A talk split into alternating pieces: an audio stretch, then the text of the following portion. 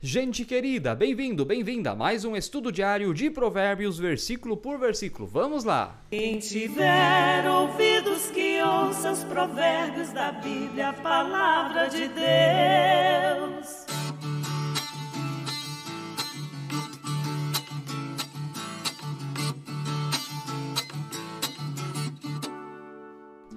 Que bom que você está aí com a gente. Inscreva-se no canal caso não seja inscrito. Isso você só precisa fazer uma vez. Se você já fez, não precisa repetir. Se você não fez, faça hoje mesmo. Ative também o sininho para receber notificações de novos vídeos. Deixe o like, o dedão para cima em todos os vídeos. Isso ajuda muito. Daí o próprio YouTube divulga aqui o vídeo para mais pessoas. Olha que legal, que interessante.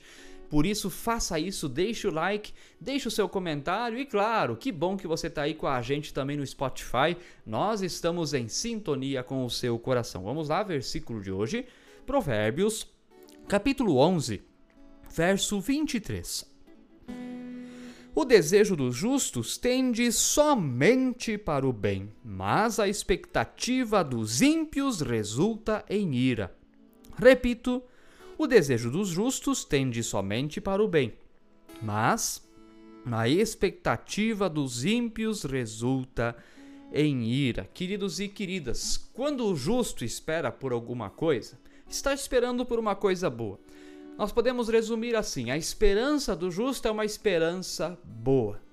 Agora, quando o ímpio está esperando alguma coisa, de repente talvez uma palavra, não sei se ela é conhecida aqui na região, ali tem alguma tramóia, né? Tem alguma coisa ali planejada com mau gosto para ferir alguém, para lograr alguém, tirar vantagem de alguém, né? Uma tramóia.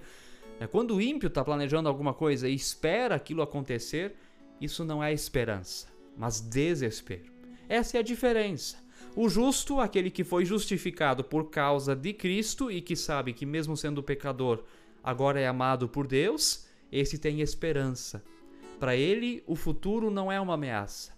Para ele, o futuro é uma bênção, mesmo não sabendo o que vai acontecer amanhã, porque sabe que no fim das contas estará nos braços do próprio Deus na vida eterna.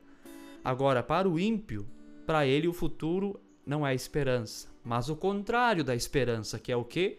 O desespero. Ele não crê no amanhã, ele não crê em Deus e por isso tenta tirar vantagem dos outros hoje. Então, vamos, vamos aplicar essa palavra na nossa vida. Onde que nós temos tentado tirar vantagem? Onde temos ferido, machucado ou até, quem sabe, tirado vantagem do nosso próximo? Qual que é a nossa esperança? Estamos desesperados ou esperançosos? Vamos pensar, reflita sobre isso. Mande esse vídeo para alguém. Vamos ser todos missionários, missionárias e divulgar o amor de Jesus. Então vai lá, seja missionário, missionária Mande esse vídeo para alguém e Deus vai abençoar muita gente com as palavras que vêm da palavra dele mesmo, do nosso Deus. Fique na paz de Jesus. Amém. Quem tiver ouvidos que ouça os provérbios da Bíblia, a palavra de Deus.